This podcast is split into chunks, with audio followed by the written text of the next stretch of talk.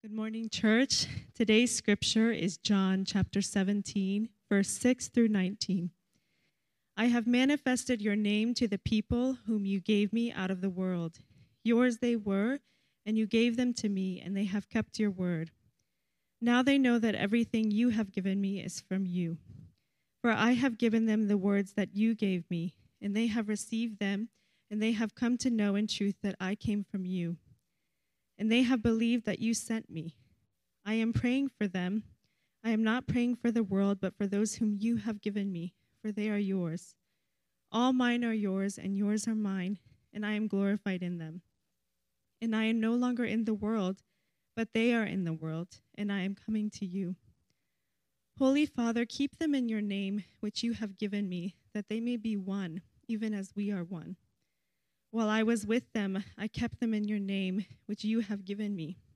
I have guarded them, and not one of them has been lost, except for the son of destruction, that the scripture might be fulfilled. But now I am coming to you, and these things I speak in the world, that they may have my joy fulfilled in themselves. I have given them your word, and the world has hated them because they are not of the world, just as I am not of the world. I do not ask that you take them out of the world, but that you keep them from the evil one. They are not of the world, just as I am not of the world. Sanctify them in truth. Your word is truth. As you sent me into the world, so I have sent them into the world. And for their sake, I consecrate myself, that they also may be sanctified in truth. This is the word of the Lord. Please be seated.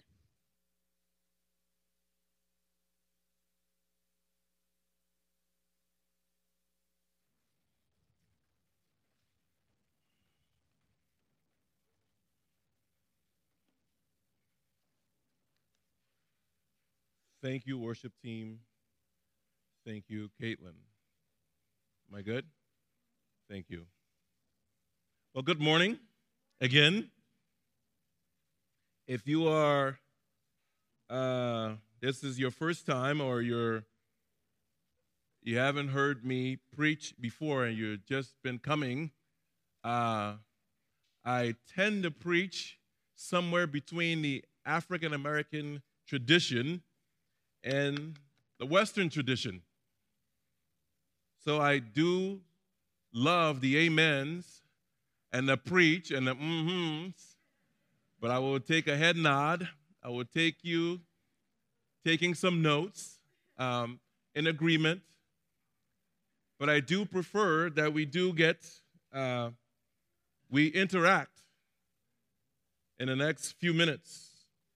Before I begin, let us open in a word of prayer to acknowledge the Lord's presence and his, his value of preaching. Would you bow your heads with me? Gracious God, no one here came to hear Marcus Doe say anything. Lord, we came to hear, to, to, to understand, to interact, to be moved, to be corrected, to be encouraged, to be rebuked by your word of God. Lord, as we walk through the book of John, I pray that you do what you've done for centuries in the act of preaching and hearing.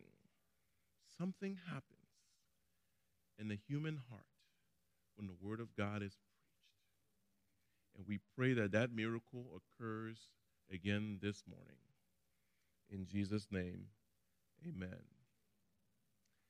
Dave, uh, the, pa- the other pastor here often at this point will go into some really good Spanish, uh, explaining that we do offer Bibles if you don't have one.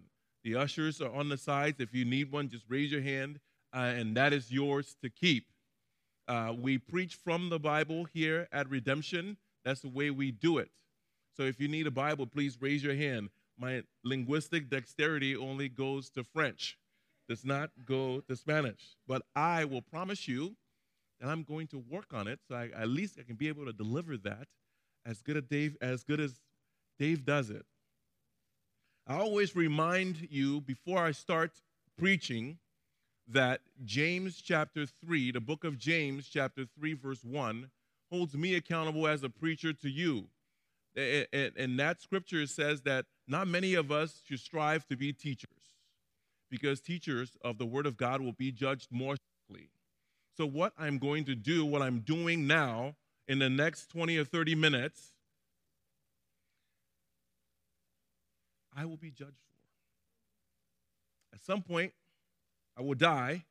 I'll go before the Lord, and He has entrusted this congregation's uh, spiritual health to Dave and myself, and to preach His word clearly, not fearing any emails.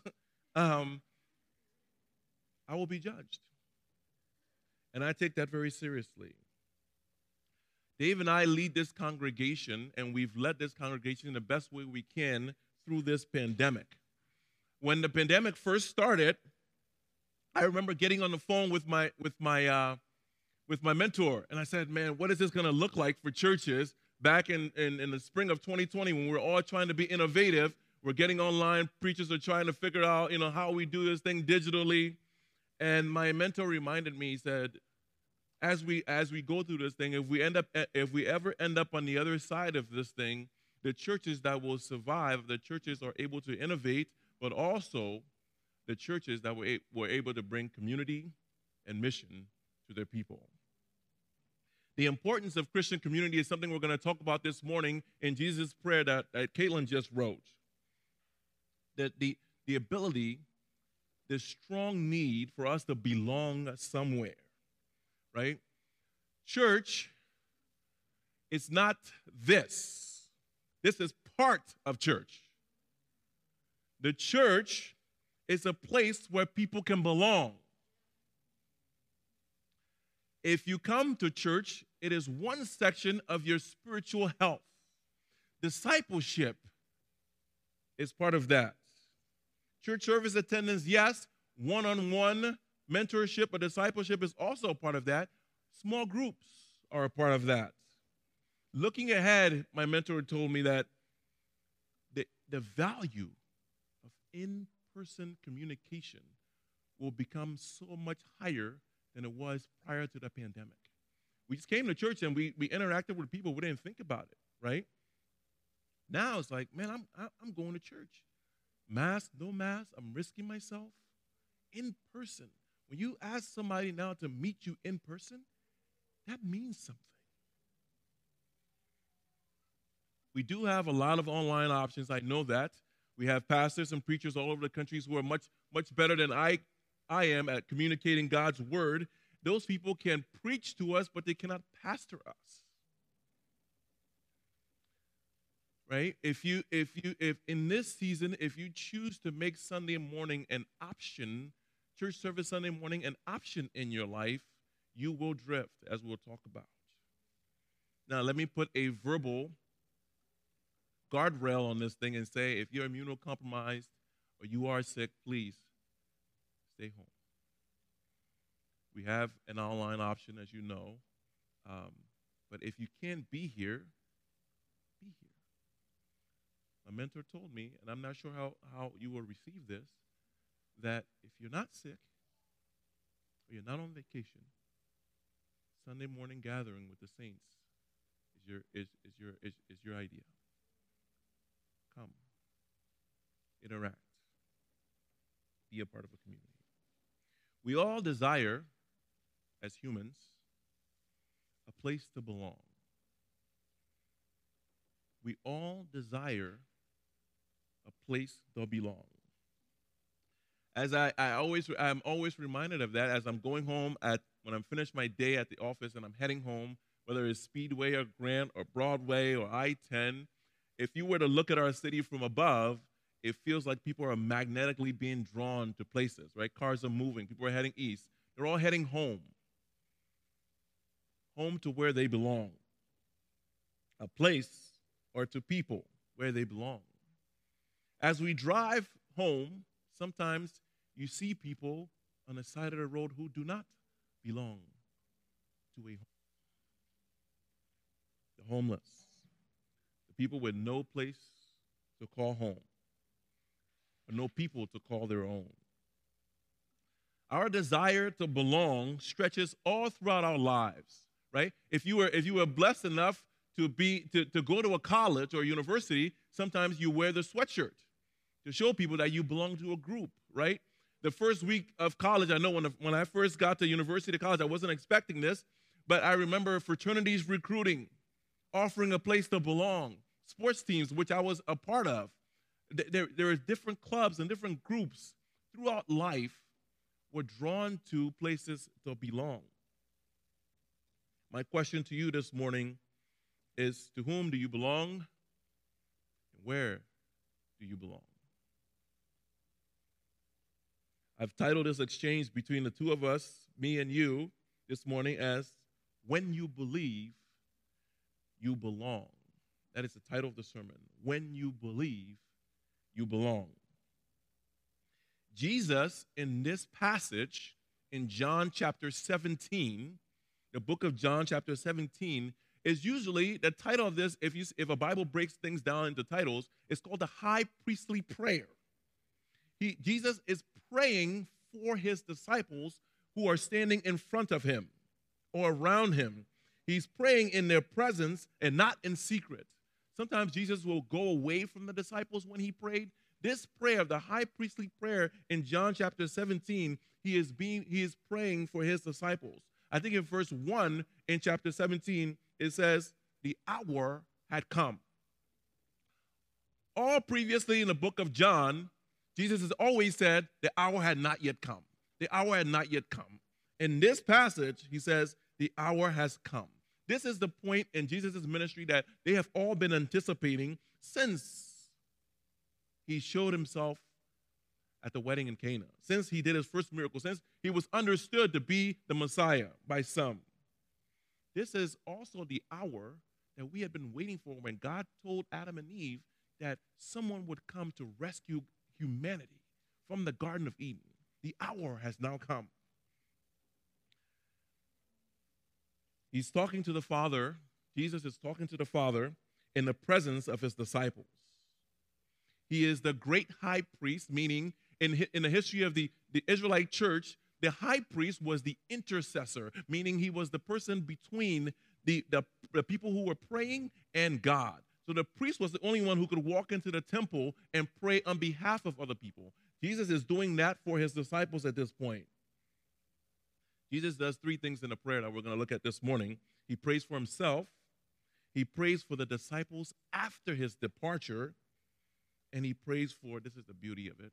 He prays for all who would become believers through the disciples' ministry. He prays for himself, he prays for the disciples after he leaves, and then he prays for all who would become disciples through his disciples. Verse 6 Jesus says this I have manifested your name to the people whom you gave me out of the world. Yours they were, and you gave them to me, and they have kept your word. Now they know that everything that you have given me is from you. For I have given them the words that you gave me, and they received them, and all have come to know in truth that I came from you, and they have believed that you have sent me. There's a lot of days and yous there. You can get confused right? The you there is a singular you referring to God. Is in a singular in the in the in the original language. The word manifested sometimes can be a church word, right? If you read that and replace that manifested word, if it helps you with made it clear.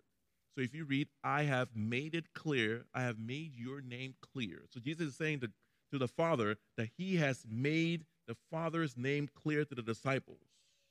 See, Jesus came on this earth. God gave Jesus an assignment. The Father gave Jesus an assignment. The assignment he gave Jesus was to take care of the people.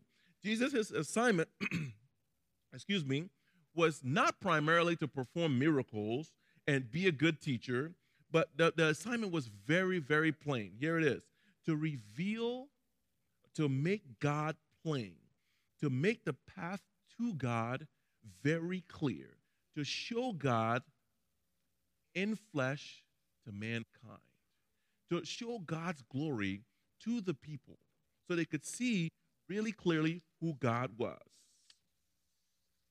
Jesus is saying to the disciples as he's praying and they're listening that the people that you've trusted me with, Lord, I, I give back to you. I took care of them, and I will continue to take care of them because they belong to me. They belong to me, meaning they belong to you as well. The disciples have believed Jesus. The men standing in that room listening have believed Jesus, that he was sent by God, and they trusted Jesus. In verse 8, Jesus uses the phrase, You have given me, as in the people you have given me, right? That phrase, I'm going to nerd out on you a little bit. If you're already falling asleep, don't fall asleep here. So, um, that phrase, you have given me, in the original language of Greek, is in the, what's called a perfective tense. We don't have that tense in English. So, for example, if I said, you, you will get it once I say it, uh, if I said, I studied last night, or I was studying last night, you can get a sense of what I'm trying to tell you in those two phrases, right? The perfective tense in, in, in, in, in the original language communicates an action that has happened, but the effects are felt not only then, but the effects are felt going forward. So when he says, I have given you, he's, uh, you have given it to me, he's saying that not only did you give me the people standing in front of me, I heard it, somebody got it. Not only have I given the people that you, I cared for the people you have given me right here, but I care for the people and I will continue to care for the people who are coming. Somebody got it. The tense there is communicating that an action, the action that God has given Jesus, the people, is going to be ongoing. Another place, this is not in my notes, but I will share this with you because I'm nerding out. Why don't I, why don't I just go there, right? Another place that this is so clearly communicated in the Bible is in the end of the book of John when Jesus is on the cross and he says, It is finished. When he says it is finished, that finish is in the perfective tense. They're saying the action that I just did, the effects will be continuing. Y'all ain't getting it, man. Y'all Amen. So if you if you would read that, you would you would understand it in English that God has given you, but there's a depth of what Jesus is trying to say. Jesus is saying what Paul repeated in Ephesians chapter 1 verse 4 that he chose us before the foundation of the world. That prayer that he's praying in front of those men applies to not just them, but applies to you sitting in a seat today. So when you read that prayer, the you, the they, is all of us. We were given to Jesus as a gift by the Father. You belong to Jesus. There's a gift of belonging that all humans have an opportunity to take advantage of. There's a gift of belonging to Jesus Christ for all eternity. That gift is, is, is, is available for all humans I want you to think of something. If you were, if you were, if you, if your parents were lucky or great enough, maybe were, were generous enough to maybe put a huge sum of money, don't we all wish that? To put a huge sum of money away for you in some, maybe a trust fund or an account or something for you to use for the rest of your life and be your college, if they put a huge sum of money away for you and no one told you about it, and you lived in poverty, wouldn't that be a waste? Wouldn't that be sad? That would be incredibly sad to find out or, or to die. And then someone says, Did you know that Marcus was living in the streets when he had $2 billion? He could have been doing something else with, right? You know, he wouldn't have been praying for that for that church in Bermuda. Just playing, just playing you and I have a person, a place, a group of people to belong to that is much more than an inheritance that anyone could give us. Yet some of us choose to live in spiritual poverty. Right? I can just sit there. If you put yourself in the room or in the courtyard or wherever they were when Jesus is praying and the disciples are actually hearing him pray this prayer, you're thinking, man, he's praying for me? This prayer? This is happening? We must understand, like I shared this, I need to share this again. When Jesus is praying, right, he has a primary audience. The use there are use singular referring to God, so his primary audience is God. But there's also a group of people sitting, standing, or, or hanging out with him there. But those are his primary audiences, right? The secondary audience is us. Here is the beauty, right? The secondary audience, the people within earshot, John is saying that they understood, that John, who's recording this, understands that this not only applies to the disciples standing in front of him, but all people were to come. Dave is going to preach next week, starting on verse 20. And that's the first thing he makes clear in that prayer that I'm not just praying this for the disciples, I'm praying this prayer for everyone who's, come, who's coming after. Jesus is about to leave, right? He's praying this prayer. There's a lot of uncertainty going on. In, in where he is, there's, there's, there's a tension, right? From John 14, from the chapter 14 on, the disciples have realized that Jesus Christ is leaving. The guy or the man that they have trusted their lives with for the last three years, they've left their jobs, they've left their families, some of them, for, for to follow this guy for three years, and now he's leaving. Their identity for the last three years have been with this guy, with Jesus. They're about to be a ship without a captain, an army without a general, a team without a coach. They're about to be left kind of hanging. So when Jesus is praying this prayer, he's assuring them that it's going to be okay you still belong to me. No longer will they be able to walk into the proverbial, you know, Bethlehem party and say, I'm, I'm with him, so I can walk in the party. Jesus is not there anymore. So they're struggling for a sense of belonging. And he's telling them they belong to him. Their association with Jesus, they're assuming will end when he physically disappears from amongst them, but it does not end.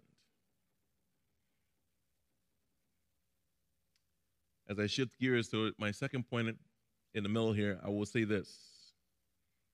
How did people know after Jesus left that the disciples were followers of Jesus? How did they know? When they walked around, they came up close. How did they know that, oh, this guy is a follower of Jesus? How do people know that you are a follower of Jesus? That you belong to Jesus? How do you know you belong to Jesus? How does our society know that you belong to Jesus? Verse 11. Jesus is speaking and says, And I am no longer in the world, but they, referring to the disciples, are in the world. I am coming to you. Holy Father, keep them in your name, which you have given me, that they may be one, even as we are one. Don't gloss over that because I'm going to stop there. Jesus leaves the earth. He leaves behind, when he leaves the earth, he leaves behind a society, a church, a group of people that are marked differently. They are in contrast with the rest of society. They have become a society of believers who belong to God, right? They are the property of both the Father and the Son. Verse 11, Jesus is saying, I am praying for you that you will be one. You will be united. You will be unified. Can someone give me some water, please? You will be unified. They should be unified. Jesus prayed that his disciples would be unified like he and the Father are unified. Don't miss this. The Father, Son, and the Holy Spirit are unified, and it is so difficult for us to try to separate them. There have been thousands of books written on the Trinity and trying to understand it. If we cannot understand how they are together yet separate, right? That's the unity that Jesus is saying that we should have. Am I on your block yet?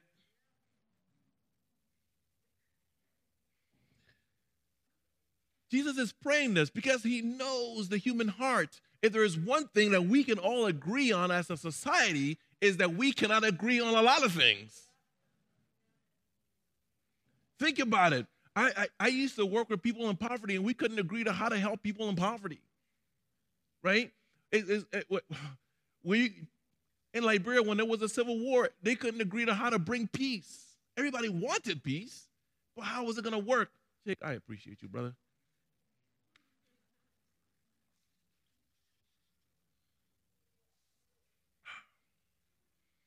We cannot, it seems like we cannot agree. Let me shine the spotlight on the church. We should be more unified than we are. Yikes. We should be imitating the relationship between Father, Son, and Holy Spirit, the, the, the, relationship of mutual submission. They are impossible to separate, yet difficult to understand, hard to put into words. When people think of the church, you think of people that are, we can't put them into words. We can't understand how they, how they help each other, how they care for one another, how we cannot in, in separate them. We exist as a people to give glory to God, to love one another, to reflect the unity that God has in the Trinity. Yet, sadly, we don't measure up most of the time. Our Christian life, both individually and collectively, fails, falls short. A quick story. There is a missionary that I used to love listening to and I'm gonna date myself now, but it was on it was on um, CD. Are those things people, people still know? We still doing CDs out here? All right. A missionary. The, the, the, guy was a missionary to Papua New Guinea. His name was Otto Koning. If you know him, he's a funny guy. He left America, he left the United States, and went to share the gospel with people in Papua New Guinea, right? People who had never heard the gospel. And he came and he realized this, this, this beautiful tropical island, he planted pineapples. Now, if you know any of pineapples, I don't you know, but it takes them three years for one pineapple. A pineapple plant only produces one single pineapple every three years. He planted a bunch of pineapples, right? Hoping. Year three comes, the pineapples come, and the people he went to be a missionary to would take his pineapples without asking him. And it drove him nuts. The next cycle of pineapples came three years later. You know what happened? They took him. And he would be mad at them. He's going after them. And he's, he's telling them, you guys can't do this. You can't steal. They didn't understand. I think he went through two more cycles. No pineapples. He decided to trust the pineapples to God and say, you know, God, they're your pineapples, they're not my pineapples. So I'm not gonna I'm not gonna be stressed out over these people taking my pineapples. You know what happens? The story is incredible. Once he started complaining about the pineapples and started giving the people a hard time for stealing his pineapples, they stopped. And sometimes when one person would come and ask him and take the pineapples, and the, the, the native person would say, Hey, how come you're not mad anymore? And this is the dagger in his heart the, the, the people he went to evangelize look at him and say, hey, you've become a Christian now. You're no longer angry because of your pineapples. Oh man, you're, you're, you're a Christian now. Sometimes we live that way. People can't see that we're Christians. When you belong to God, your purpose, your specific purpose is to glorify God your reason for being, your in French, your raison d'etre is to glorify God, to show the world what Jesus showed the disciples God's glory. You believe, therefore, you belong. You believe, and you are a living reflection of God's glory. And sometimes, let me just go there with you guys. Sometimes, when you're living as a Christian, it ain't all gravy. If you don't know what that means, it means it's not all, I don't know what the, the term is. It's not all peaches and cream, or it's not all it's not all good. Like it's, it, it, the road is not paved with good with great things. when you when you start to reflect the glory of God. I don't have to tell you that living in this world can be tough. Just for regular folks, not even being Christian. Right? Because once you decide to start to reflect the glory of God, someone in particular takes notice. Someone takes notice. In verse 15, it's referred to as the evil one. Jesus in verse 14 and 15 says, I'm not asking to take you out of the world, but to keep you away from the evil one. It is a difficult and sinful world we live in, and it's difficult to reflect the glory of God. It takes a lot of intentionality. Things aren't always what they, they should be in this world. If you look around, you see it. I don't need to name it. Right? Jesus is saying, You disciples, you will face, I'm leaving you, and you will face some real danger. Right? The bullseye will be on your back from the enemy. He hates truth. The devil wants to see you away from God's reflection. He wants to see you turn away from following Jesus, reflecting the glory of God. That becomes easier and easier when you do not belong community. It becomes easier and easier when you want the temptation is to become kind of two two there are two temptations, let me say that, right? The temptation is to be alone, right? The lone ranger Christian out here reading your Bible, maybe consuming church online in this season, or doing what you do by yourself. You won't last that way, folks. You will drift. Alone, you will find yourself taking the path of least resistance when it comes to difficult sin. When it comes to difficult relationships, you will take the path of least resistance more often than not. You are not immune from temptation by yourself. The temptation will be so tempting that the evil one will come after you when you are alone. One commentator says the other temptation is to live monastically. I don't even know if that's the word, but live, live in a, in a monastic sense. Here's what that means. After Jesus passed away, let me give you a little history. After Jesus, after Jesus left, a lot of people who became believers separated themselves from society and they went to live out in the desert. Those were, were, were they, were, they created monastic communities, monks, often with good hearts to, to, to, to separate themselves from the world. But if you separate yourself from the world, you can remain faithful, but you will miss the mission. You will miss the mission. Let me give you another example the temptation for us now, and, and it happens to me too, is that, man, the world is so crazy out here. I need to keep myself away, right? That thought is the beginning thought of sanctification is a good thought. But if you separate yourself from the world, you miss the mission. You miss inviting people who are non Christians or Christian brothers and sisters who are further along in the journey of their faith or behind you in their faith from, from, from understanding each other, from sitting in community. Here's an illustration I can give you to help you cement this place. We, we have a gift, we belong to Jesus, and we cannot hold that gift in ourselves for too long.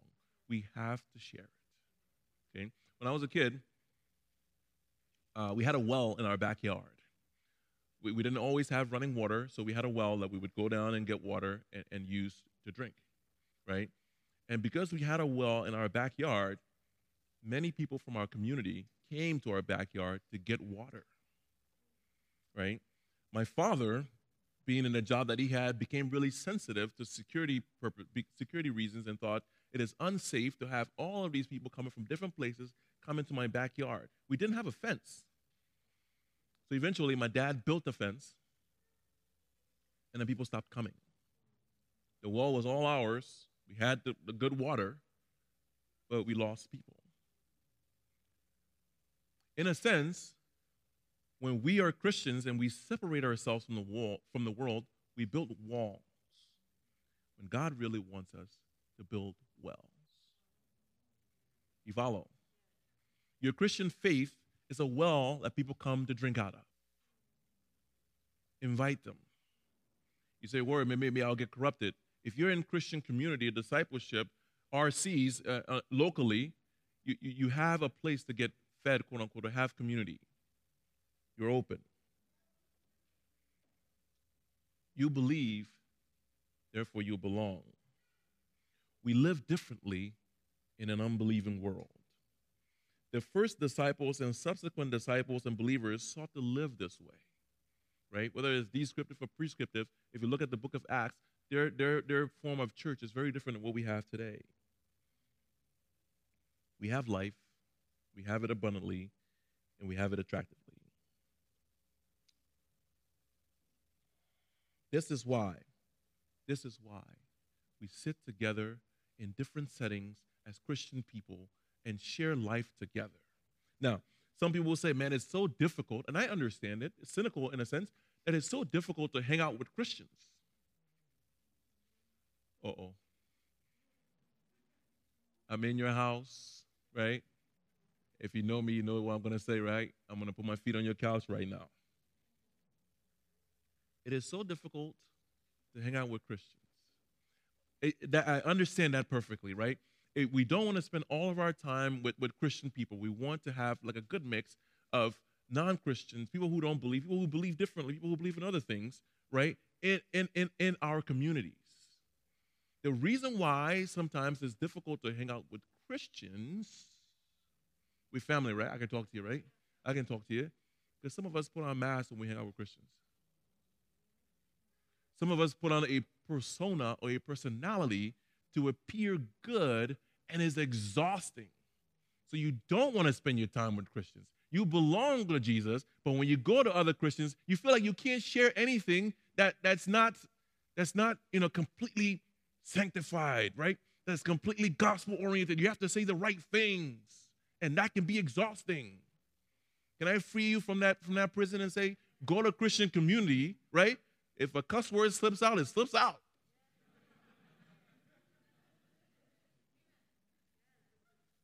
Y'all acting like, I know, man. Yeah. That's true community.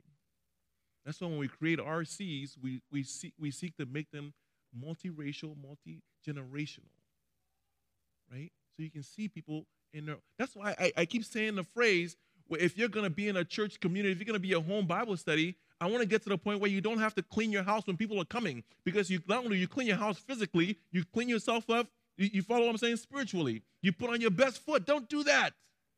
Live. If people see your sin, they see it, and we can all pray about it, not gossip about it. I'm gonna get off your couch. This is why the beauty of Christian community is so touching. This is why the world will see us differently and say, why are those millennials hanging out with those baby boomers? Why are those refugees hanging out with the Americans? Why are the Hispanics and the African Americans and whites enjoying a time together? Why is that family inviting a single teenage mom to live with them? Why did they adopt a child with special needs? Why do they disadvantage themselves in order that others may live? Because you're a Christian. Because you belong. So you want to invite more people to belong. If that doesn't catch your heart this morning, I'm not sure what will. Jesus prayed that the disciples would be faithful to his words, that his words would keep them faithful to the mission. Jesus prayed as the Father sent him into the world, so he has sent us into the world in order that we may reflect his glory. We believe, therefore, we belong. We belong to an unchanging, faithful God, and we will always belong to him throughout all eternity. Would you bow your heads? Gracious God, I thank you. We thank you for your Holy Spirit descending here this morning. Heavenly Father, I pray that in the act of preaching, you spoke truth to someone. I pray that your word will be cemented in the hearts of those who call this church home and community and Christian life the road ahead. Lord, we love you. We pray that you do what you do through the Holy Spirit in our hearts. In Jesus' name, amen.